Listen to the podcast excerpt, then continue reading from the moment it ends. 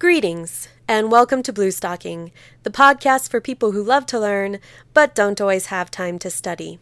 Or as I like to call it, if I spent as much time on my body as I do on my brain, I'd be so fit right now. I'm your host, Rory Roberts, and today we're going to be talking about folk and fairy tales, specifically women, specifically witches. Now, there's one witchy character that keeps showing up in several forms throughout hundreds, even thousands of stories. Baba Yaga. I think I'll call this episode, I've Got 99 Problems, but a Witch Ain't One. I first ran across the infamous Baba Yaga in a novel by Orson Scott Card called Enchantment. If that name sounds familiar, by the way, he is also responsible for Ender's Game. The story is a modern time travel retelling of the Sleeping Beauty legend that heavily features Baba Yaga as the antagonist. I read it in high school and became deeply fascinated by Russian and Slavic culture as a result. Baba Yaga is also a character in Bill Willingham's Fables series, comics that follow the lives of our favorite folk and fairy tale characters who, incidentally, have been living incognito in our world for centuries. It's a very engaging premise and story, and if I remember correctly, she shows up about a third or halfway through the series. Enchantment and Fables are both really good and worth a look if you're interested in a new twist on some classics, but today we're going to take a look at two novels that feature Baba Yaga in their storytelling, talk a little bit about the part witches and magic play in folktale and fiction, and I'm going to share with you one of my favorite folktales of all time. It does not involve a witch, but a fierce and strong central character who saves the day and also happens to be a girl. Now, if I may, to get you in the right frame of mind, I'm going to start with a quote from Mario Jacobi in the book Witches, Ogres, and the Devil's Daughter, Encounters with Evil in Fairy Tales. Our specific Western conception of a witch derives from medieval times. Its specific meaning was developed by the theology of those times, which laid the groundwork for the great witch persecutions and trials. Etymologically, the German word for witch, hex, is thought to be connected to the German substantive hag, meaning fence, edge, enclosure. This is connected to the English word hag, meaning an ugly or monstrous old woman. In accordance with this etymology, a witch would be a demonic being dwelling on fences or hedges, in fact, a fence rider or fence woman. This derivation seems to me highly significant. A hedge or fence marks a borderline. Thus, the witch would be a creature of the border region between the human and the demonic, psychologically, between the realm of consciousness and the unconscious. If we survey the oldest references to witches and related figures, we find three characterizations. 1. A man-eating being. 2. A slovenly, loose, in all senses, female. And 3. A clown or actor. Consider that an actor is a master of transformation who can enchant himself and his audience through the use of masks. For primitive man, the portrayer of demons is at the same time the demon itself. Let's start by taking a look at Uprooted by Naomi Novik. From Chapter 1. Our dragon doesn't eat the girls he takes, no matter what stories they tell outside our valley. We hear them sometimes from travelers passing through.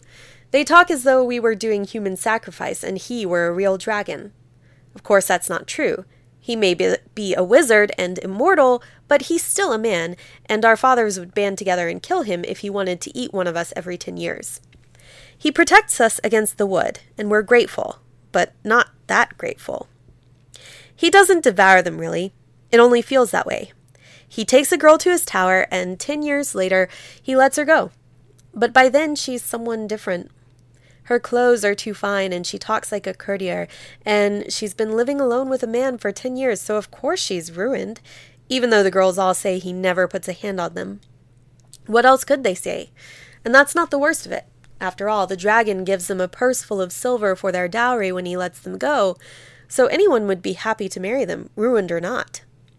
But they don't want to marry anyone. They don't want to stay at all. They forget how to live here, my father said to me once, unexpectedly. I was riding next to him on the seat of the big empty wagon on our way home after delivering the week's firewood. We lived in Dvernik, which wasn't the biggest village in the valley or the smallest, or the one nearest the wood. We were 7 miles away. The road took us up over a big hill, though, and at the top, on a clear day, you could see along the river all the way to the pale gray strip of burned earth at the leading edge, and the solid, dark wall of trees beyond. The Dragon's Tower was a long way in the other direction, a piece of white chalk stuck in the base of the western mountains. I was still very small, not more than 5, I think, but I already knew that we didn't talk about the dragon, or the girls he took, so it stuck in my head when my father broke the rule. They remembered to be afraid, my father said. That was all. Then he clucked to the horses, and they pulled on, down the hill and back into the trees. It didn't make much sense to me. We were all afraid of the wood. But our valley was home. How could you leave your home? And yet the girls never came back to stay. The dragon let them out of the tower, and they came back to their families for a little while, for a week or sometimes a month, never much more. Then they took their dowry silver and left. Mostly they would go to Kralia and go to the university.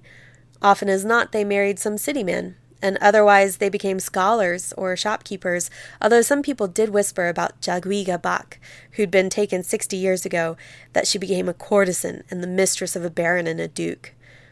But by the time I was born, she was just a rich old woman who sent splendid presents to all her grandnieces and nephews, and never came for a visit. So that's hardly like handing your daughter over to be eaten. But it's not a happy thing either.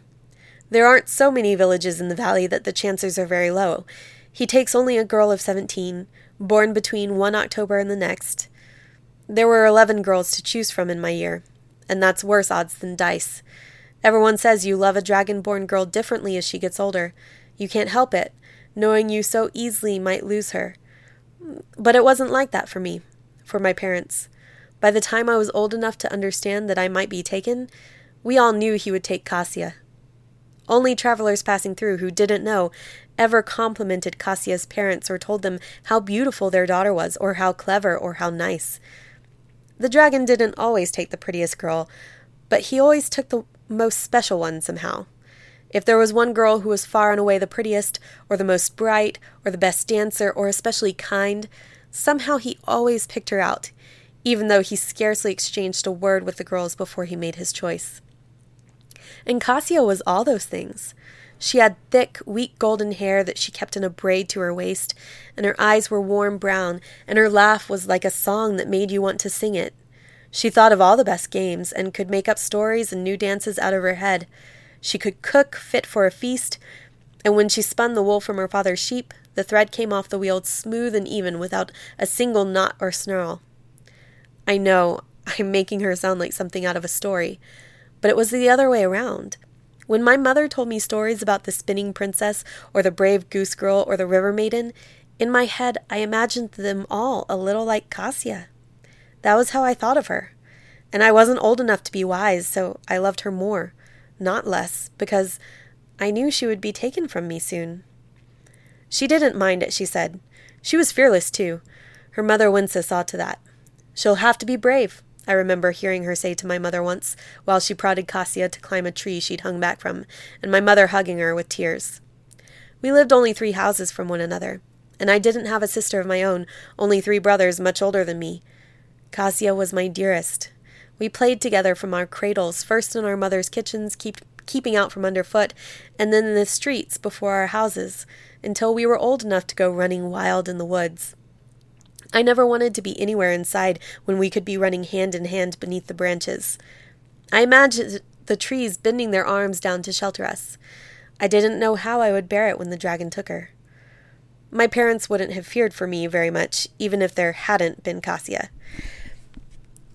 At 17, I was still a too skinny colt of a girl with big feet and tangled dirt-brown hair, and my only gift, if you could call it that, was I would tear or stain or lose anything you put on me between the hours of one day. My mother despaired of me by the time I was 12, and let me run around in cast-offs from my older brothers, except for feast days, when I was obliged to change only 20 minutes before we left the house, and then sit on the bench before our door until we walked to church. It was still even odds whether I'd make it to the village green without catching on some branch or spattering myself with mud. "You'll have to marry a tailor, my little Agnieszka," my father would say, laughing, when he came home from the forest at night and I went running to meet him, grubby-faced, with at least one hole about me and no kerchief. He swung me up anyway and kissed me. My mother only sighed a little. What parent could really be sorry to have a few faults in a dragon-born girl? So that's the first few pages of Uprooted. And Agnieszka is a teenage girl living in this valley at the edge of a mysterious and dangerous wood. The dragon of the tale is a wizard who takes an apprentice from among the young women of his holdings once every 10 years. I confess when I started this tale, the bits about her always getting tripped up and snagged by the world around her didn't quite gel with me. And as I continued with the novel, there was very little explanation of why this was a character trait, apart from one brief observation from another character, Kasia, that left me thinking there would be further explanation later on. Unfortunately, that aspect of Agnieszka's story remains a mystery to me. It's entirely possible that I missed a more detailed description in my reading, as I sometimes get so into a book that I'll fly through several pages and realize later on that I missed something. Baba Yaga comes in marginally in this book, as a former witch whose experiments and spells help Agnieszka find her way in this new world and build her own style and understanding of magic. There are some really cool elements in this story, specifically the fact that there's not one, but two awesome heroines to cheer on. Novik builds a lush world, and the book is a fast and captivating read. It should be noted that the book has been optioned by Warner Brothers, so if you're into fantasy films, you may want to keep an eye out. You can find information about that project as it develops, as well as check out her other projects on her author website. The link is in the show notes. Now, Catherine Arden's first book, The Bear and the Nightingale, also features Baba Yaga as a peripheral character, albeit a much less benevolent one. The heroine of this tale, Vasilisa, shares her name with one of Baba Yaga's most famous adversaries, not infamous. In Vasilisa the Beautiful, to make a long story short, a young woman's mother dies, and her father remarries an evil stepmother who brings her distaste for Vasilisa along with two hateful stepsisters into the girl's household. Vasilisa is sent to accomplish a nearly impossible task, comes into contact with Baba Yaga, and with the help of an enchanted doll left to her by her mother and her own ingenuity and goodness, is able to save herself, rid herself of the evil stepfamily, and move on to a better life. In some versions, she even marries the Tsar. Arden's debut novel beautifully embraces the folktales of old Russia, and several motifs are seen throughout. In fact, the story begins with another fable and a strong introduction to the world that our heroine will come to inhabit. From Part 1, Frost. It was late winter in northern Rus, the air sullen with wet that was neither rain nor snow. The brilliant February landscape had given way to the dreary gray of March, and the household of Pyotr Vladimirovich were all sniffling from the damp and thin from 6 weeks fasting on black bread and fermented cabbage. But no one was thinking of chilblains or runny noses, or even, wistfully, of porridge and roast meats, for Dunya was to tell a story. That evening the old lady sat in the best place for talking, in the kitchen, on the wooden bench beside the oven. This oven was a massive affair built of fired clay, taller than a man and large enough that all four of Pyotr Vladimirovich's children could have fit easily inside. The flat top served as a sleeping platform. Its innards cooked their food, heated their kitchen, and made their steam baths for the sick. "What tale will you have tonight?" Dunya inquired, enjoying the fire at her back. Piotr's children sat before her, perched on stools. They all loved stories, even the second son, Sasha, who was a self-consciously devout child and would have insisted, had anyone asked him, that he preferred to pass the evening in prayer. But the church was cold, the sleet outside unrelenting. Sasha had thrust his head out of doors, gotten a faceful of wet, and retired, vanquished, to a stool a little apart from the others, where he sat affecting an expression of pious indifference. The others sled up a clamor on hearing Dunya's question. "Finis the falcon! Ivan the grey wolf! Firebird! Firebird!" Little Alyosha stood on his stool and waved his arms, the better to be heard over his bigger siblings, and Piotr's boarhound raised its big, scarred head at the commotion. But before Dunya could answer, the outer door clattered open, and there came a roar from the storm without. A woman appeared in the doorway, shaking the wet from her long hair. Her face glowed with the chill, but she was thinner than even her children. The fire cast shadows in the hollows of cheek and throat and temple. Her deep-set eyes threw back the firelight. She stooped and seized Alyosha in her arms. The child squealed in delight. "Mother!" he cried. "Matyushka!" Marina Ivanovna sank onto her stool, drawing it nearer the blaze. Alyosha, still clasped in her arms, wound both fists around her braid. She trembled, though it was not obvious under her heavy clothes. "Pray the wretched ewe delivers tonight," she said. "Otherwise I fear we shall never see your father again. Are you telling stories, Dunya?" "If we might have quiet," said the old lady tartly. She had been Marina's nurse, too, long ago. "I'll have a story," said Marina at once. Her tone was light, but her eyes were dark. Dunya gave her a sharp glance. The wind sobbed outside. "Tell the story of frost, Dunyashka. Tell us of the frost demon, the winter king Karashun. He is abroad tonight and angry at the thaw." Dunya hesitated. The elder children looked at each other. In Russian, frost was called Morozko, the demon of winter. But long ago the people called him Karashun, the death god. Under that name he was king of black midwinter who came for bad children and froze them in the night. It was an ill-omened word, and unlucky to speak it while he still held the land in his grip. Marina was holding her son very tightly. Alyosha squirmed and tugged his mother's braid. "Very well," said Dunya after a moment's hesitation. "I shall tell the story of Morozko and his kindness and his cruelty."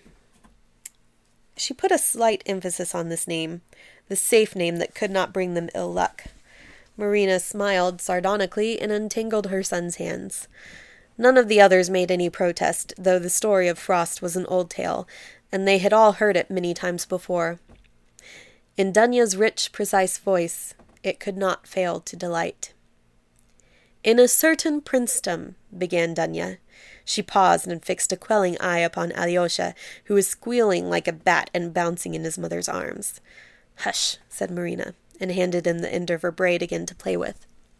"In a certain princedom," the old lady repeated, with dignity, "there lived a peasant who had a beautiful daughter." "What's her name?" mumbled Alyosha. He was old enough to test the authenticity of fairy tales by seeking precise details from the tellers. "Her name was Marfa," said the old lady, "little Marfa, and she was beautiful as sunshine in June, and brave and good-hearted besides. But Marfa had no mother. Her own had died when she was an infant. Although her father had remarried, Marfa was still as motherless as any orphan could be. For while Marfa's stepmother was quite a handsome woman, they say, and she made delicious cakes, wove fine cloth, and brewed rich kvass, her heart was cold and cruel. She hated Marfa for the girl's beauty and goodness, favoring instead her own ugly, lazy daughter in all things. First the woman tried to make Marfa ugly in turn by giving her all the hardest work in the house, so that her hands would be twisted, her back bent, and her face lined. But Marfa was a strong girl, and perhaps possessed a bit of magic, for she did all her work uncomplainingly and went on growing lovelier and lovelier as the years passed. So the stepmother," seeing Alyosha's open mouth, Dunya added, "Darya Nikolaevna was her name, finding she could not make Marfa hard or ugly, schemed to rid herself of the girl once and for all. Thus, one day at midwinter, Darya turned to her husband and said, 'Husband, I believe it is time for our Marfa to be wed.' Marfa was in the izba cooking pancakes. She looked at her stepmother with astonished joy, for the lady had never taken an interest in her except to find fault. But her delight quickly turned to dismay. 'And I have just the husband for her. Load her into the sledge and take her into the forest. We shall wed her to Morozko, the lord of winter. Can any maiden ask for a finer or richer bridegroom? Why, he is master of the white snow, the black furs, and the silver frost.' The husband, his name was Boris Borisovich, stared in horror at his wife. Boris loved his daughter, after all, and the cold embrace of the winter god is not for mortal maidens.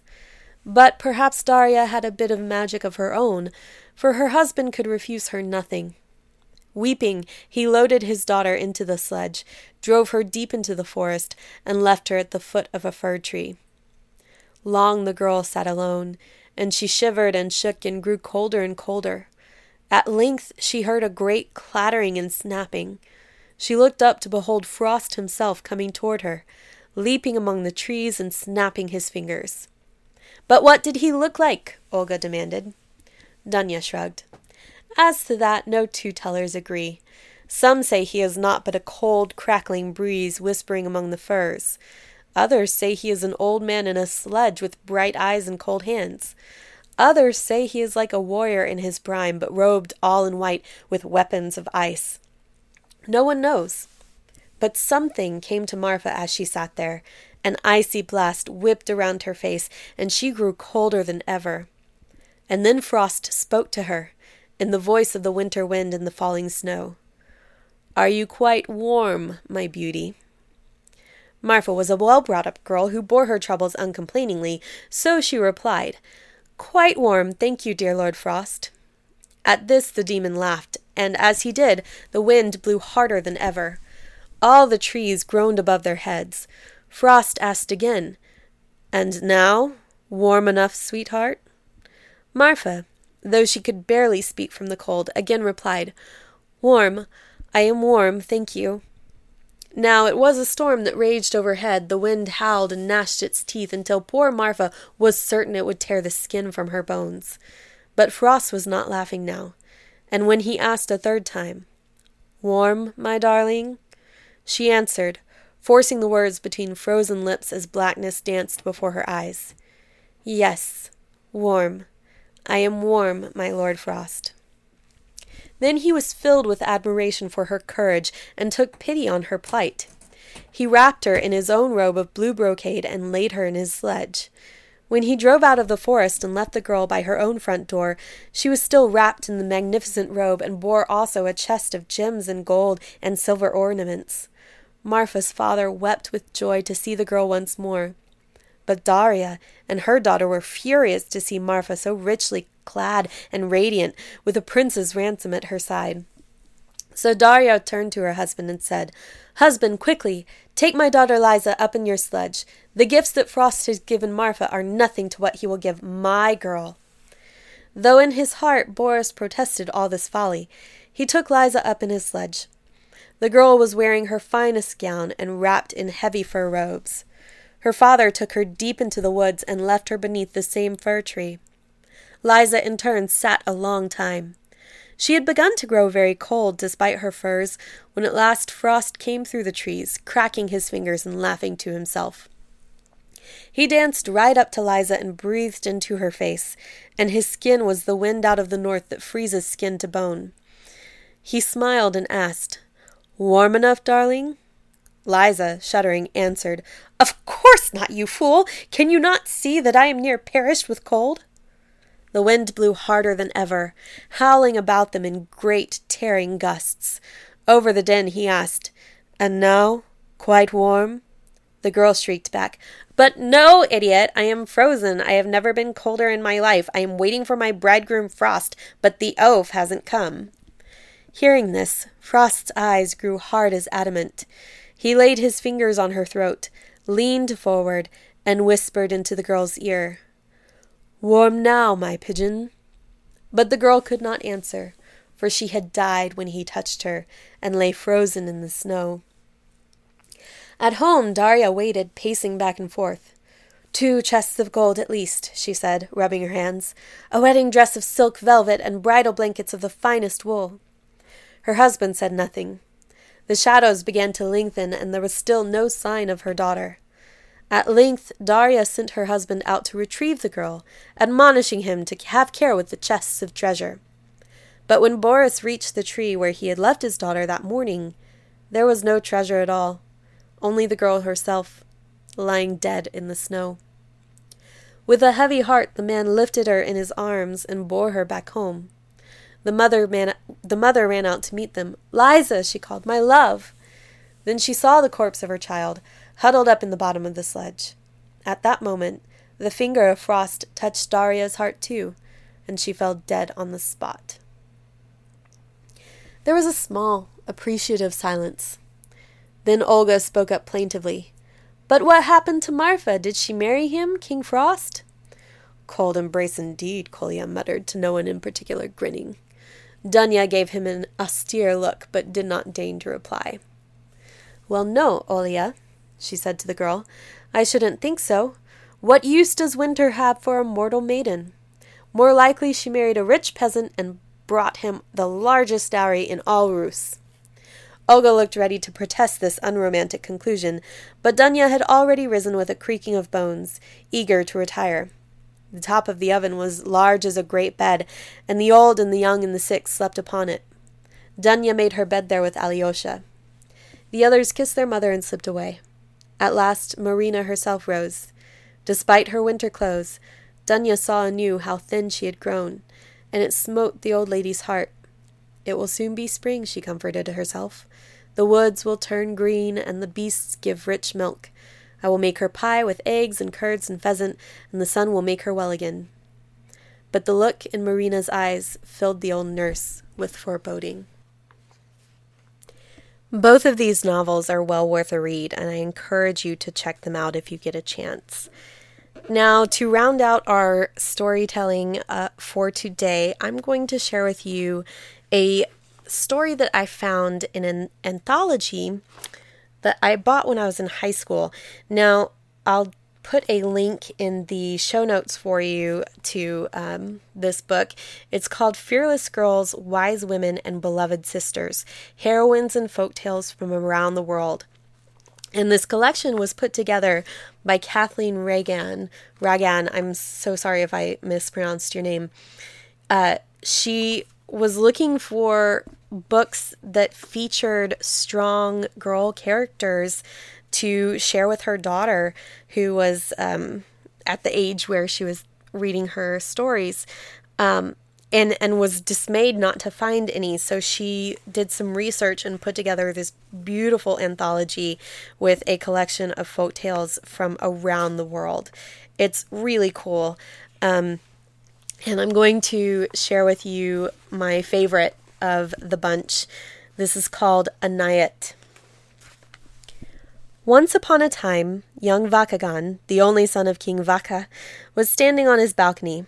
It was a spring morning. Many different birds were singing in the garden, but best of all sang the nightingale. As soon as he began to sing, all the other birds would fall silent and listen, seeking to master the secrets of his art. One would imitate his twittering, another his trills, a third his whistling, and then, all together, they would repeat the melodies they had just learnt. But Vachagan was not listening. His heart was troubled by quite other matters. His mother, Queen Ashkin, came up to him and said, "Vaka, my little son, I see you have some sorrow. Do not hide it from us. Tell us the cause of your sadness." "Mother, I have no taste for the pleasures of life. I want to go away to some secluded retreat, to the village of Atsik, for instance." "I suppose the only reason why you want to go to Atsik is to be near that cunning Anayat of yours." "How do you know her name, Mamma?" "The nightingales in our garden told me about her, Vaka, dearest boy. Do not forget that you are the son of the king of Afghanistan. A king's son must select a princess for his bride, or a woman of rank, but not a simple peasant girl. The king of Georgia has 3 daughters. You may choose any of them. The prince of Gugar has a beautiful daughter, the only heir to his rich estates, and the daughter of the prince of Sayunik is beautiful too, or even Varsenik, the daughter of our chief warlord, whom we have brought up and who has grown to maidenhood under our eyes. What fault do you find in her?" "Mother, I want no one but Anayat." And Vachagan ran out into the garden. Vachagan had just turned 20.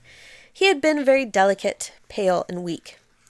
"Vachagan, my son," his father had said, "all my hope is in you. You will have to marry, for that is the way of the world." But Vachagan would not listen. Early in the morning he would go off into the mountains to hunt, and he would come home late in the evening. Many princes desired his friendship, but he avoided them. He would take with him only his brave and devoted servant Vaghinak, and his faithful sheepdog Zangi. Folk they met out hunting could not tell which was the prince, which the servant. They were both dressed in the same plain huntsman's garb, a bow slung over their shoulders and a broad-bladed dagger at their belts. This outdoor life did Vachagan good. He grew more manly, stronger, and healthier. Once it happened that Vachagan and Vaghinak came to the village of Atsik and sat down by the spring to rest. At that time the village maidens came to draw water at the spring. Vachagan was thirsty and asked for some water. One of the maidens filled a jug and offered it to Vachagan. Suddenly, another snatched away the jug and poured out the water. Then she again filled the jug and again poured out the water. Vachagan's throat was parched with thirst, and it seemed as though the maiden were teasing him, now holding the jug under the trickle of water, now emptying it again. Only after she had done this 6 times did she offer the jug to Vachagan. Vachagan drank and asked the girl, "Why did you not give me water straight away? Were you teasing me or joking?" "It is not our custom here to joke with strangers," answered the girl, "but you were tired and hot, and the cold water might have done you harm. That is why I was slow."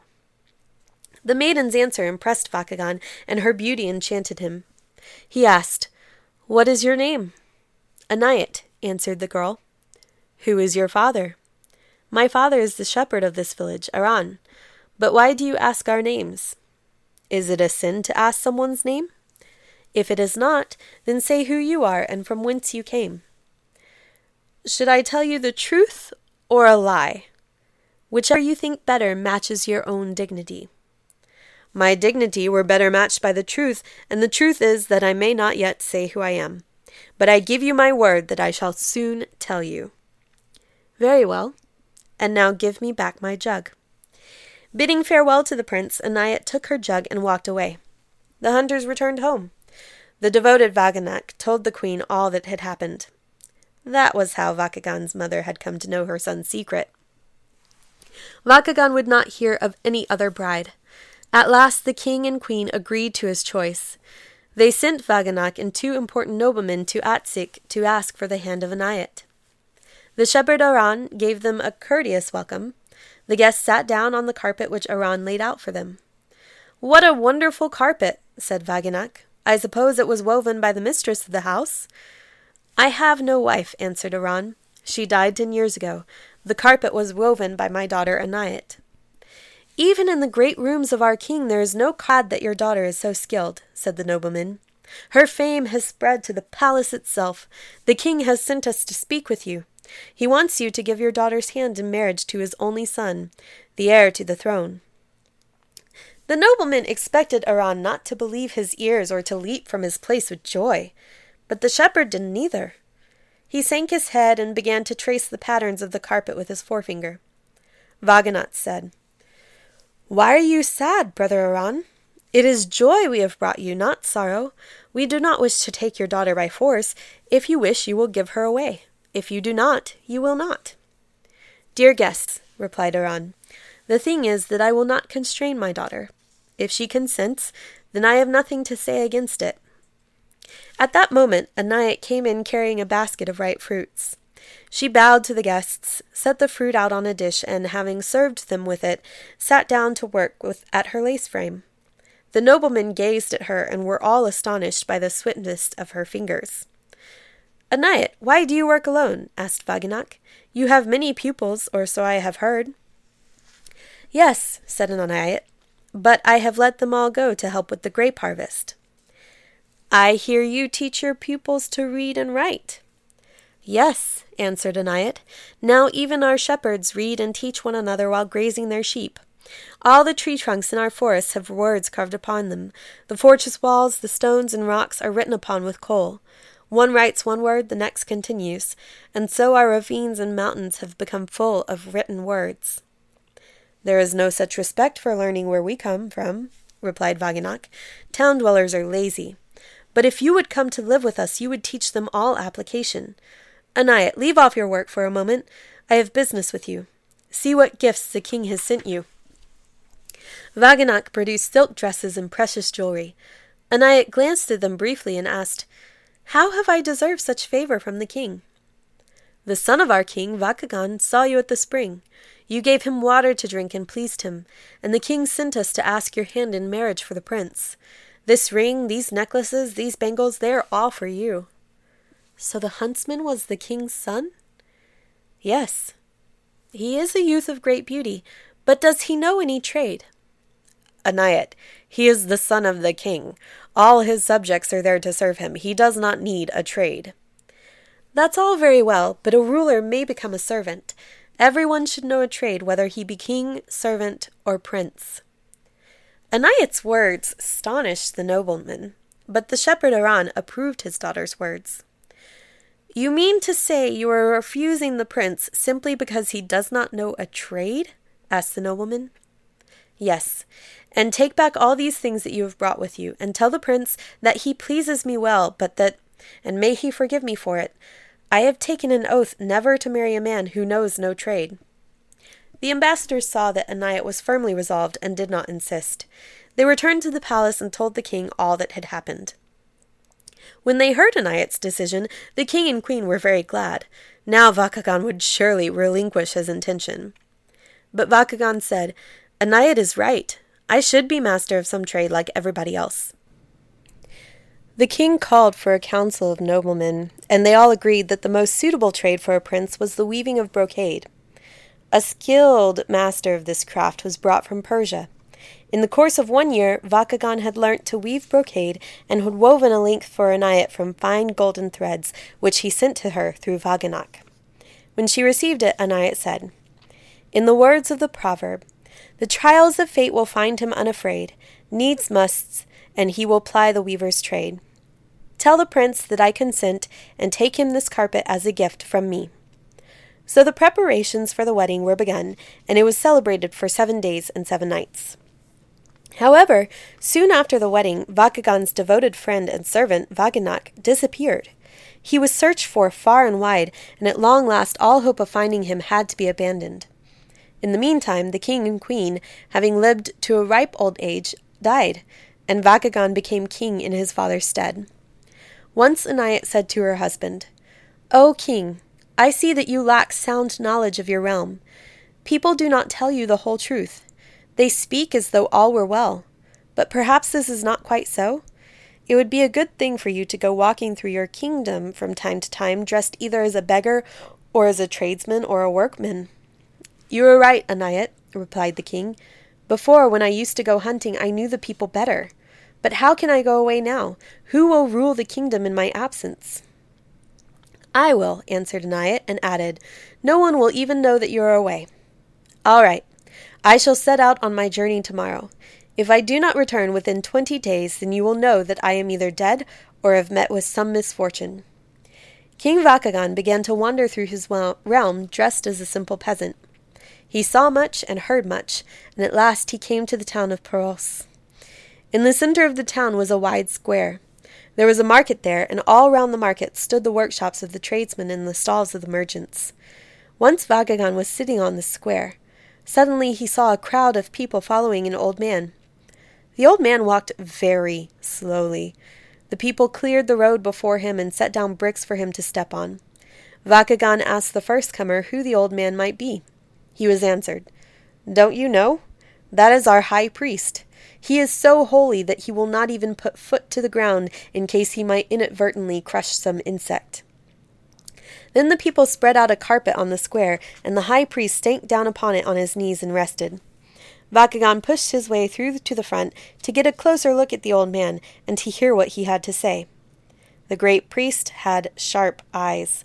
He looked at Vachagan and saw at once that this was someone from far away, and asked, Who are you, and what are you doing here?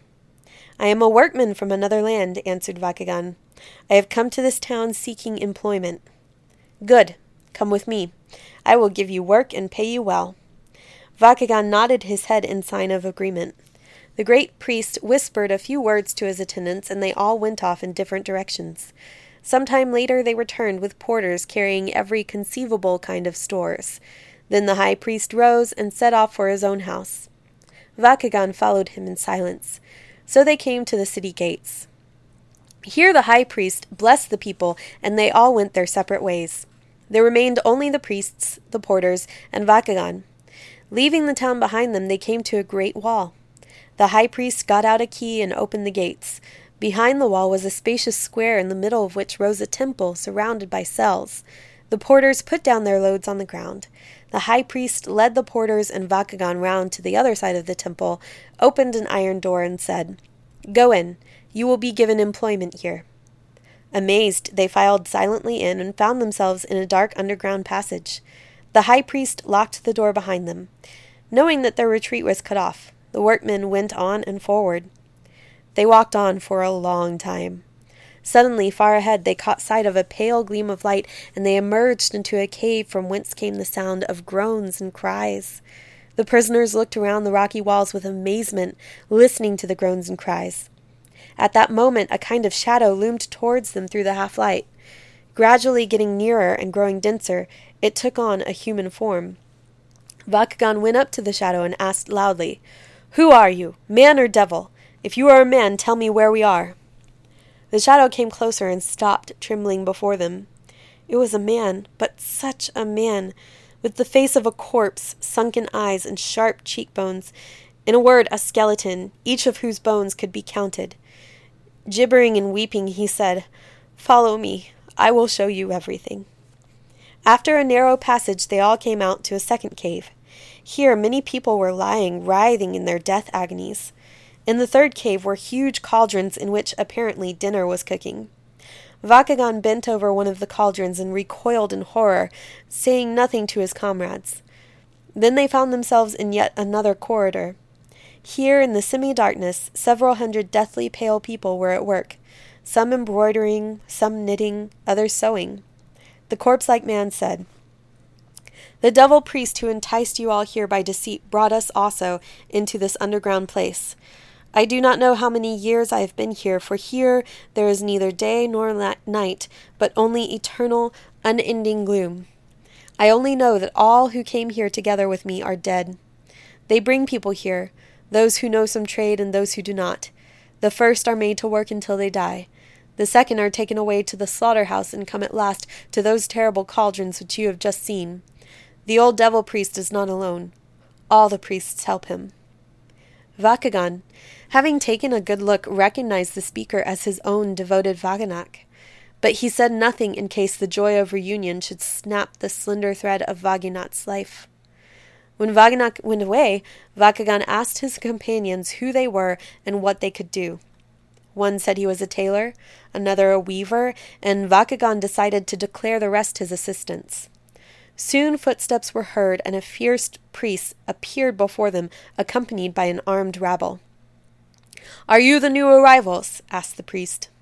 "Yes, at your grace's service," replied Vachagan. "Which of you knows any trade?" "We all do," said Vachagan. "We can reeve precious brocades worth 100 times more than gold." "Does your cloth really cost so dear?" "I do not lie, and you can always put me to the test." "I'll put you to the test, all right. Now tell me what instruments and materials you need, and you will go to work in the general workshop." "Our work will not go well there," Vachagan objected. "It would be better for us to work here. And as far as food is concerned, you must know that none of us are meat-eaters. We will die if we eat meat." "All right," said the priest. "I will send you bread and vegetables, but if your work is less precious than you boast, I shall send you to the slaughterhouse and give orders that you shall all have a nice little dose of torture before you are killed." The priest sent them fruit and bread. They shared the bread with Vaghinak and the others, and Vachagan got down to work. He swiftly wove a length of splendid brocade and covered it with patterns which told of all the torments of this underground hell. But not every eye would know how to decipher the patterns. The priest was delighted with the brocade. Vachagan said, "I told you that our cloth is worth 100 times more than gold, but know that its real value is double this again because of the talismans we weave into it. It is a pity that ordinary people set no store by them. The only person who knows their true worth is the wise Queen Anayat." When he heard the true worth of the brocade, the greedy priest's eyes nearly popped out of his head. He decided not to share the profits with anyone. He said nothing to the high priest and did not even show him the brocade, but set out with it then and there. Anayat had been ruling the country well, and all were content. No one even knew that the king had gone away. But the queen herself was very anxious. 10 days had already passed since the covenanted time, and Vachagan had not returned. At night, she had horrible dreams. During the day, she was troubled by various hallucinations. The dog Zangi kept howling and whining. Vachagan's stallion would take no fodder and whinnied pitifully like a foal left behind by its mother. The hens crowed like cocks, and the cocks cried in the evening with the voices of pheasants. The ripples of the river flowed silently without lap or gurgle. Anayat, the courageous, was full of fear. She even started at her own shadow. One morning, she was informed of the arrival of a foreign merchant offering some precious merchandise. Anayat ordered the stranger to be brought into her presence. A man with a terrible face bowed low before her and held out a length of golden brocade on a silver tray. She looked at the cloth, not noticing the patterns, and asked, "What is the price of your brocade?" "Gracious sovereign, it is 300 times as dear as gold if we consider only the work and the material. As for my own labor and industry, it is for your grace yourself to judge their worth." "Is it really so very dear?" "Most gracious queen, there is a priceless virtue upon it. You see these patterns? They are not simple patterns, but talismans. Whoever wears this cloth will be safeguarded all their days from all sorrow and misfortune." "Really?" asked Anayat, and opened out the brocade, on which there were no talismans, but patterns of letters. Silently, Anayat read them. "My incomparable Anayat, I have fallen into a terrible hell. He who brings you this brocade is one of the demon jailers of this hell. Vaghinak is with me. Seek us east of Peros, beneath a wild temple. Without your help, we shall all perish. Vachagan." Shattered, Anayat read the letter a second and then third time. She pretended to be admiring the pattern and then said, "You are right. The patterns of your brocade have a power for mirth and comfort. Only this morning I was sad, and now I am merry and light of heart. This brocade is priceless. I would not hesitate to give half my kingdom for it. But you probably know yourself that no created thing is worth more than the Creator." "Long life attend your majesty, you speak the truth." "Bring me the man who made this brocade. He must be rewarded equally with you." "Gracious queen," the greedy priest replied, "I do not know who made it. I bought it from a Jew in India, and he bought it from an Arab, and as for the Arab, who knows where he came by it?" "But you have only just said yourself that the materials and the work cost you much money. Therefore you did not buy the brocade, you yourself had it woven." "Gracious queen, that's what they told me in India, and I—" "Silence!" Anayat grew angry. "I know who you are. Hey, men to me, take this man and throw him into prison." After this order had been carried out, Anayat ordered the trumpeter to sound the alarm. The townsfolk, whispering anxiously among themselves, foregathered outside the palace. No one knew what it was all about. Anayat appeared on the balcony, armed from head to foot. "Citizens," she said, "the life of your king is in danger. Let all those who love him and to whom his life is dear follow me. By midday we should be in the town of Peros." In an hour's time, the whole town was in arms.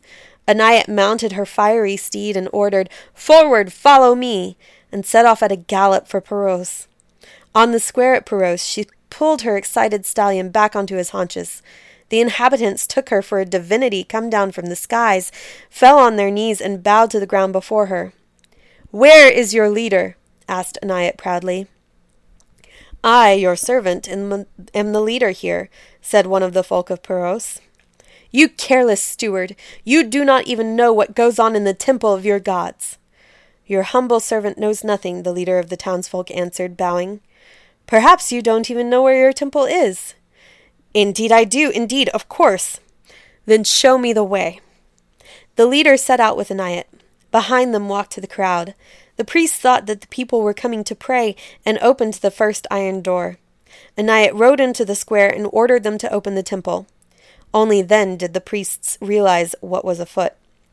The high priest flung himself on the valiant rider, but Anayat's clever horse trampled him with his hooves. Then the troops came up and quickly put an end to the rest of the priests. The people watched in terror and amazement. "Come closer," cried Anayat. "See what is hidden in the sanctuary of your gods." Quickly they broke down the doors of the temple. A terrible sight met the people's eyes.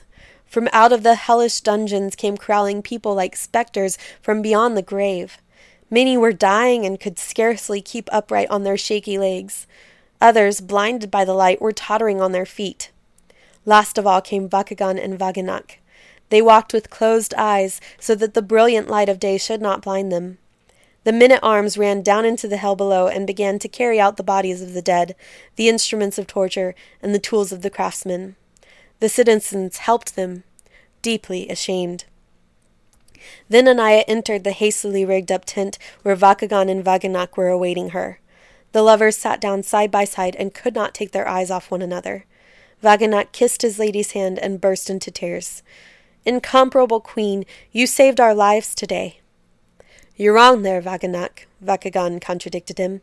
"The queen saved us long ago, on the day she asked, 'And does the son of your king know a trade?' Do you remember how you laughed in answer to that question?" The story of the adventurous good King Vachagan spread through all the towns and villages. Even in other countries they spoke of it, and all praised Vachagan and Anayat. The wandering minstrels made songs about them. It is a pity that these songs are no longer remembered. But to make up for it, the story of Vachagan and Anayat is still told to this day.